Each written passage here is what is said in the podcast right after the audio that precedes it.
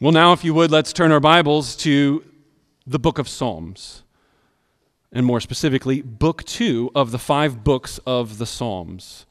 Psalms are broken into five books, more than likely reflecting the five books of Moses and a poetic Torah, the law of God in poetry form, or even another way to think about the whole book of Psalms is the story of David in poetry form. The people of Israel expressing their cries, sharing their prayers, and putting their hope and trust in God through the ups and downs of life. That's why John Calvin said that the book of Psalms is the anatomy of one's soul. Every single feeling, thought, or experience in life is reflected at some point in these 150 Psalms. And so we turn our attention now to Psalm 50. And then, Lord willing, next week we will pick up where the summer series left off and pick up Psalm 52.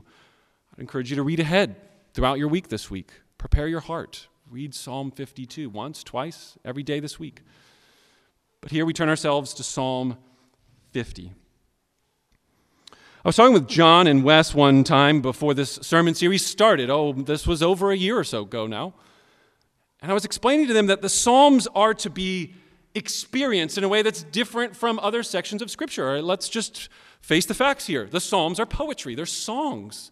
The sermon series called The Songs of Our Savior because they were sung, and they were sung by Jesus himself. We have clear evidence of this in the gospel accounts.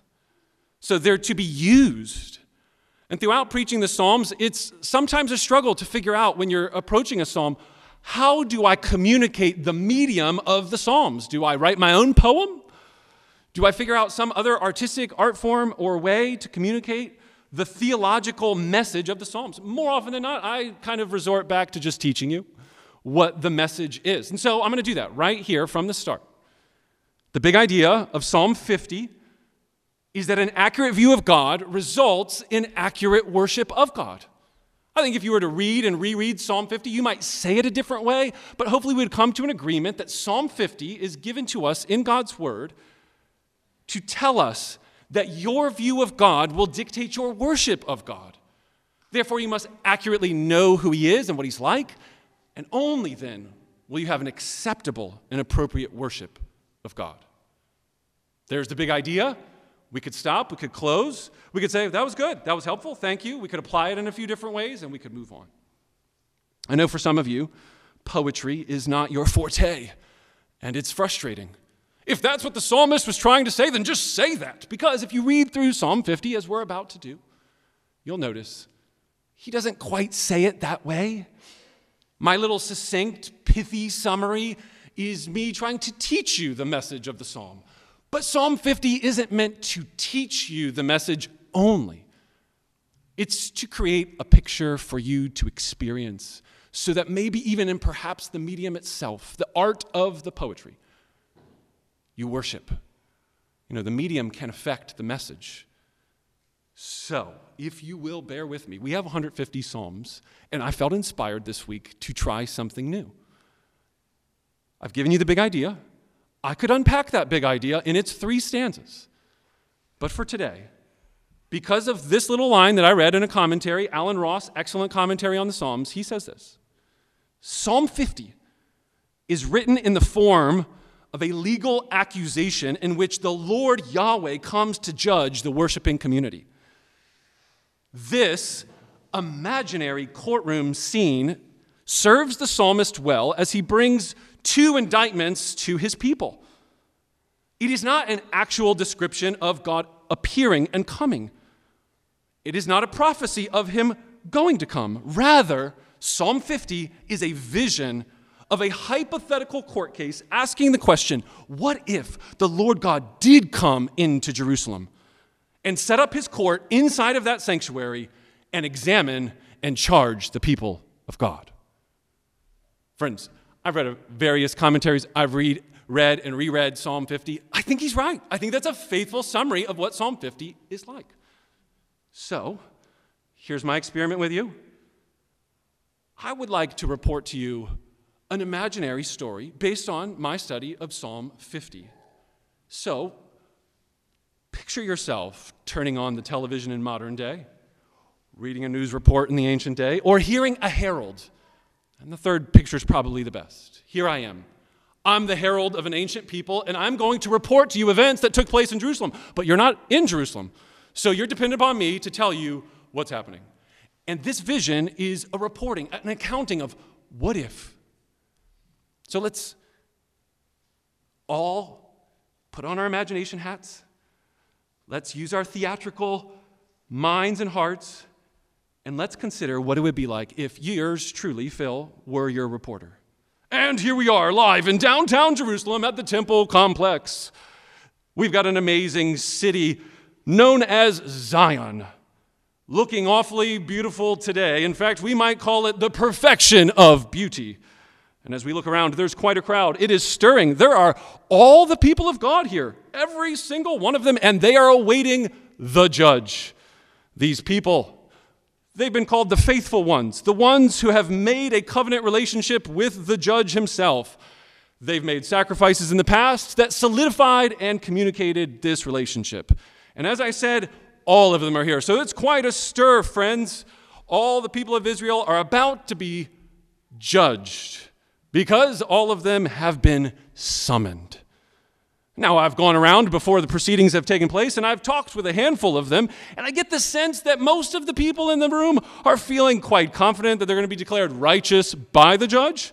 So, to sum things up, I'd say there's two groups of people. There's this one contingent that told me that they, they feel like they've been faithful taking care of all that God needs, feeding him day and night. They have given him bull after bull, goat after goat, everything that he could possibly wish or ask for. They're the ones that have faithfully provided God's needs. And there's not been a single day that they've gone by without missing a feeding, knowing how hungry the gods are up in the heaven, and Yahweh in particular. So these people are sensing that the judge is going to come down and basically thank them. Oh, thank you, people, for all of the food. It was delicious. What a pleasing aroma Thank you. But that's not all. There's a second group of people here, and they have been feeling optimistic as well. They see that this court proceeding will happen in such a way because they think that the judge is quite lenient. You know, his interpretation of the laws is, eh, you know, we'll just see. In fact, one person, and I quote, said, The judge, he's just like one of us he's been pretty chill lately. Honestly, I can't even remember the last time I've heard from him.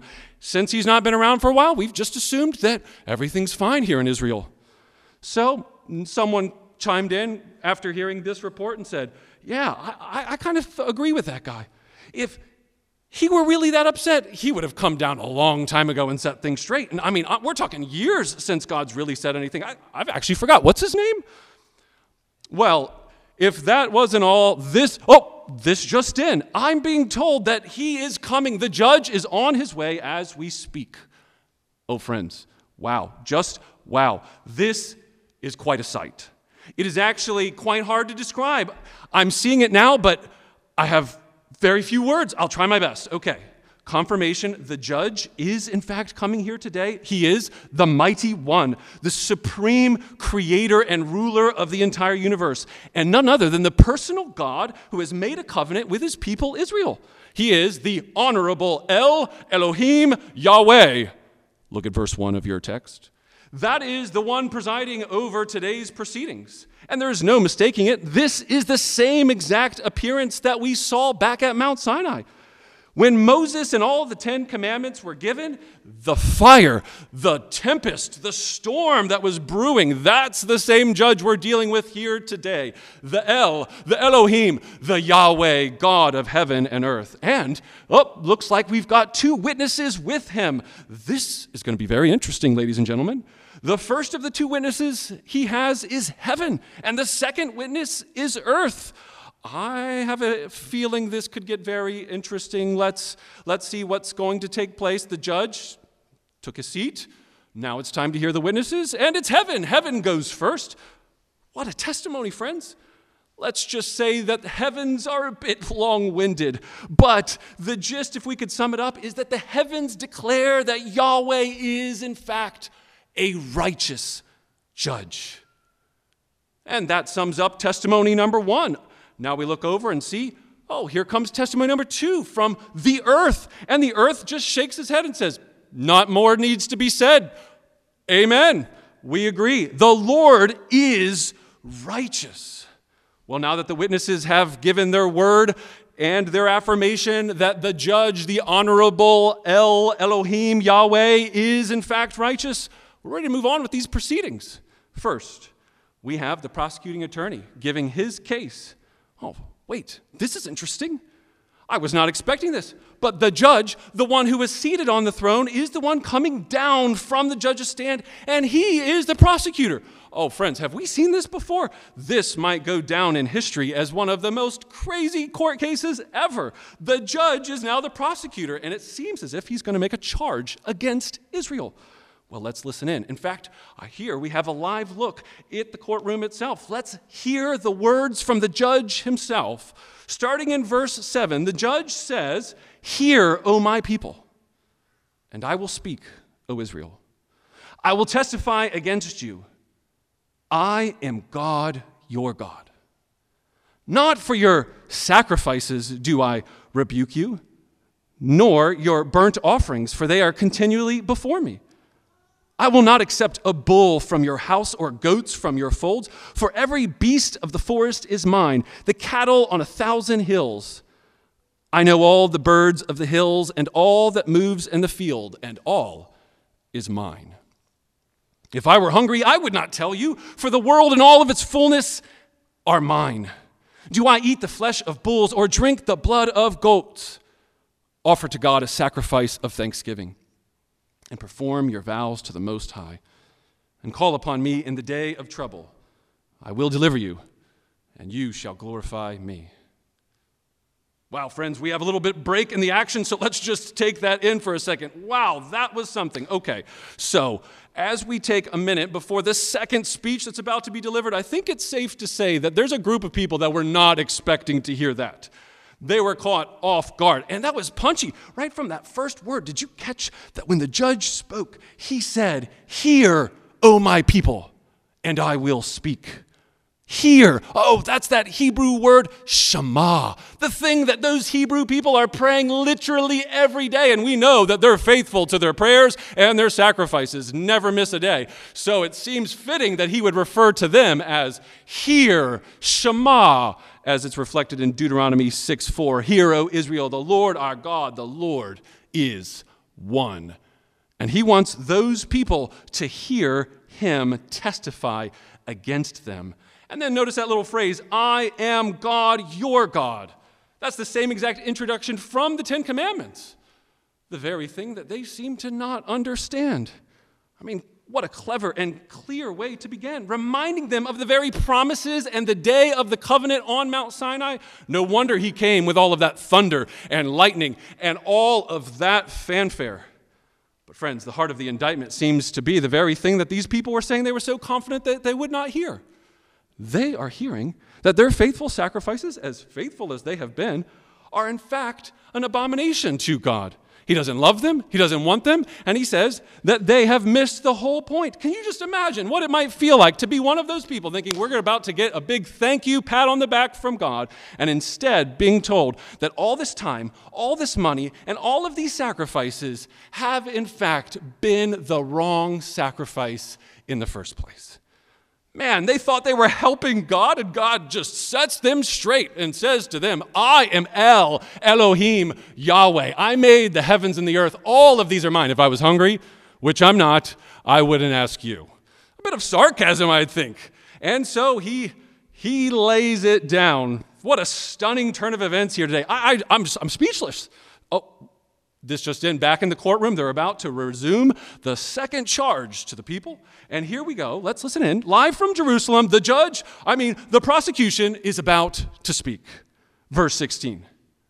But to the wicked, God says, What right have you to recite my statutes or take my covenant on your lips?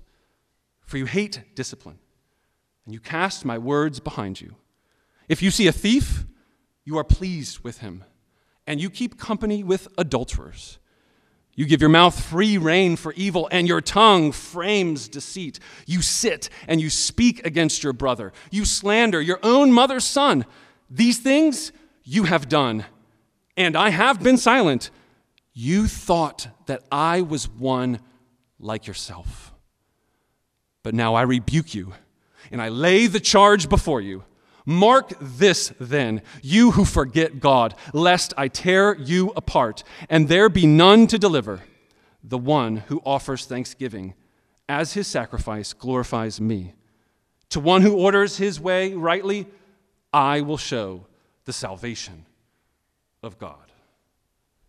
Well, friends, that appears to be all. I guess since the judge is also the prosecutor, there is no verdict. The charge and the verdict are one in the same. And as we already said, heaven and earth have already witnessed against all of these people in Israel that he, in fact, is the righteous judge. And so, to recap, just like we heard in that first speech, the judge is declaring that his very covenant people are wicked Oh, please don't confuse the language. The wicked are not addressing some pagan nations in this second speech. He is addressing the second group of Israelites that we spoke to earlier today. You know, those ones that thought, oh, the judge is chill. He's just like one of us. And several of them were feeling very confident in the fact that he hadn't spoken for so long. And it seems to be that his patience and his silence was not affirmation of their behavior. Remember, when they said to me when I was asking earlier that, oh, everything's going to be okay because the judge hasn't condemned us anytime recently. Well, I think it's safe to say, whether group one or group two, this was not what they were expecting. Friends, chilling, chilling words. Mark this then, you who forget God, lest I tear you apart and there be none to deliver. Not much more to be said, over and out. Jerusalem, all done. So, friends, that would be my example of trying to report to you Psalm 50 in some sort of poetic way. Whether you like it or not, the message is the same.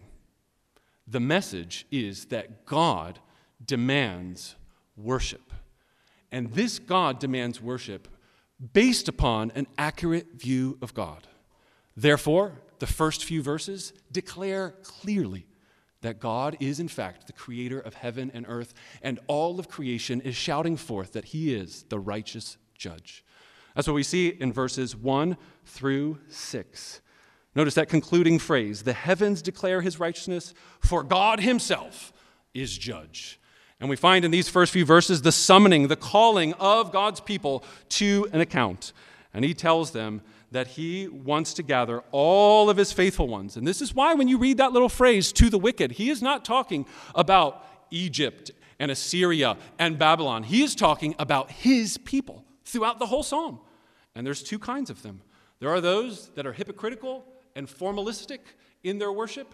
And then there are those that feel like because God hasn't struck them down dead anytime recently, ah, he's just like one of us. And he's okay with all of our deceit all of our adultery, all of our inappropriate, immoral behavior, and God will judge us okay. He's filled with grace and mercy, right?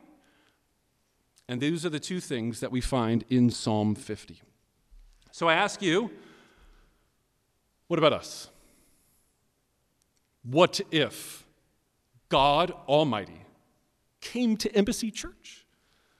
I mean, what if this wasn't a theatrical performance? What if this was not just a fictitious story? What if this was real? What if the judge of heaven and earth came down into the courtroom and judged the people of God? What might he say? What, what might that sound like? Friends, guess what? The Bible tells us that that already happened. The judge, the creator God, the one who is righteous, he came down in the person of Jesus Christ. This is not fictitious storytelling, this is fact.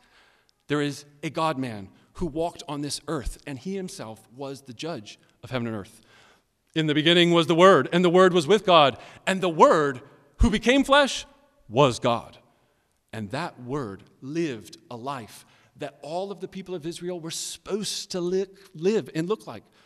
But that God man, Jesus Christ, did not just exemplify what a covenant faithful life looked like and offer appropriate sacrifice, he walked himself all the way into Jerusalem on the steps of the temple. And as I just read for you from Matthew chapter 23, he condemned hypocrisy.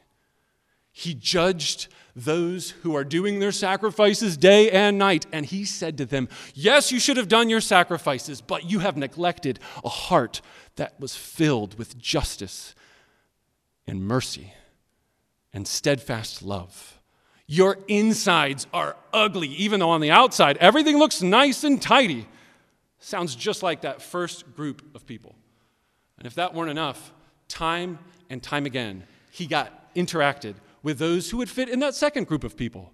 We could call them the lady of the night that's washing Jesus' hair, or the tax collectors that are ripping people off and were despised in society. You could go down the list reading through the Gospels and see that Jesus both condemned the religious hypocrite and he called those who are walking away from God, whether in Israel or outside of Israel, to repentance and faith and a new way of living. The same judge from Psalm 50 took on flesh in the person of Jesus, except in a more extreme turn of events. As our psalm ends, it says, Mark this then, you who forget God, lest I tear you apart and there be none to deliver. And as the report said, that's chilling words. Ripped apart? It's the same language you use for lions and wolves. God is speaking in very strong language. And he says that the one who offers thanksgiving as his sacrifice, that is the one that glorifies me. And to one who orders his way rightly, I will show the salvation of God. And God delivered on that promise. He showed us the way of salvation through the rightly ordered worship of the one true Israelite, Jesus Christ, who did not just go around condemning people, but he became judge to accuser to defend it. Do you realize that the crazy, absurd claim of the Bible is that the judge of the universe became judged and took on the punishment and judgment that you and I deserve. Whether you tend to fall in the one category of being a religious hypocrite and you go through your emotions and feel really good and confident and smug about your religious performance, your Bible reading, your church attendance, all of your scripture memory, or if you're in the other camp and you just think, well, God's gracious, and He just thinks that He and I, we've got a good thing going, and there's no need for judgment for me. He's just like one of us. And in both cases, the judge affirms the judgment of God, but then bears the judgment of God. And the reason is because the only way for Psalm 50 to actually take heart, root, change in your life for you to give acceptable sacrifice is to offer one with thanksgiving. That would glorify the Lord God, the judge. And the reason you should offer a thank offering is because that independent, completely set apart, and holy God does not need you, but He wants you. That God who gave you everything and you forgot him and you stiff armed him and you did not thank him and you just go on your life thinking that all that you have is yours. That money is yours, that time is yours, that schedule book is yours, and he wants to remind you all is mine. And in your sinful rebellion against him, whether through religious hypocrisy or licentious, lewd behaviors, either way, we forget God, we don't thank him, and we are worthy of being torn apart. But because of the grace and mercy of this judge, he was torn apart on the cross. His flesh was ripped from his back, his nails were pierced in his hands, and he stood condemned, even though he was sinless and perfect. And this, my friends, is the ultimate courtroom scene of judgment in Jerusalem. And that judgment that has been declared and is being declared to you is not fictitious theatrics, it is the story of the world. So I ask you again if God were to come in this space right now through his word and judge your heart, are you thankful for all that he has done and given you? And we're not even just talking about food and clothing and all of those things that we should be content, but how about supremely by sending himself as the sacrificial payment that blood of bulls and goats could never do to give forgiveness of sins? This judge has provided that for you. And he has provided that for the whole world, not just the nation of Israel. And he is asking that you and I would hear that good news week in and week out and be overflowing with thankfulness and gratitude This God is good. He is deserving of my life and my worship. There is no sacrifice that I could give that would be enough to give him what he needs because he doesn't need anything, number one. But number two, because his sacrifice so outmatches anything that I could ever give back. I will never repay him for all that he has given me. And that heart, my friends, will transform your life, your family, your church, and our world. And that's the very thing he's requiring in Psalm 50. So, friends, please I plead with you, I beg with you, read Psalm 50 as actually coming true. Not as silly theatrics, but as legitimately being the courtroom case in Jerusalem as Jesus both judge and is judged, so that you and I could give offerings of thanks. Let's pray together.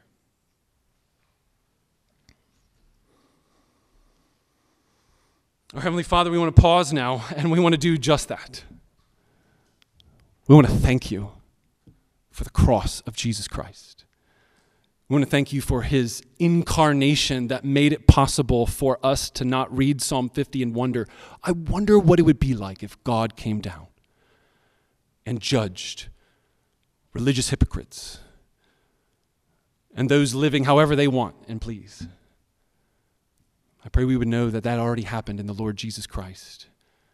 And even though that we deserve to be torn apart and torn to pieces, and that judgment is only right and deserving of all of us,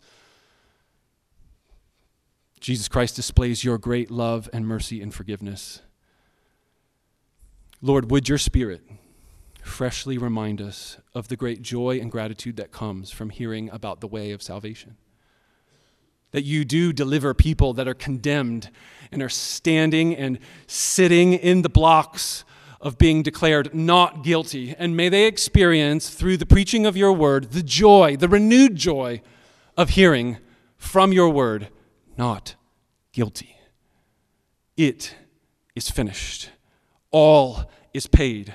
Sons and daughters are now welcome to the table so that we can feast with all that you have done. Oh Lord, you have done great things.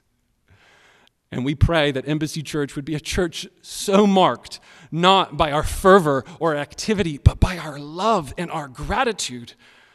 And then, oh, let us be f- not frivolous, but in a fury of activities, serving and loving as just a small drop of our expression of gratitude. Lord, rightly order our worship. Even as we come to take the Lord's Supper now, I pray that we would take the right attitude and heart for this ritual, this beautiful, Christ centered, cross focused ritual. And as we sing to conclude our service, I pray that we would have songs in our heart that are not just words and formalism, but they would be words flowing from the Spirit of God, changing our hearts anew, being reminded of all that you have done. God, this and much, much more, we pray. In Jesus' name, amen.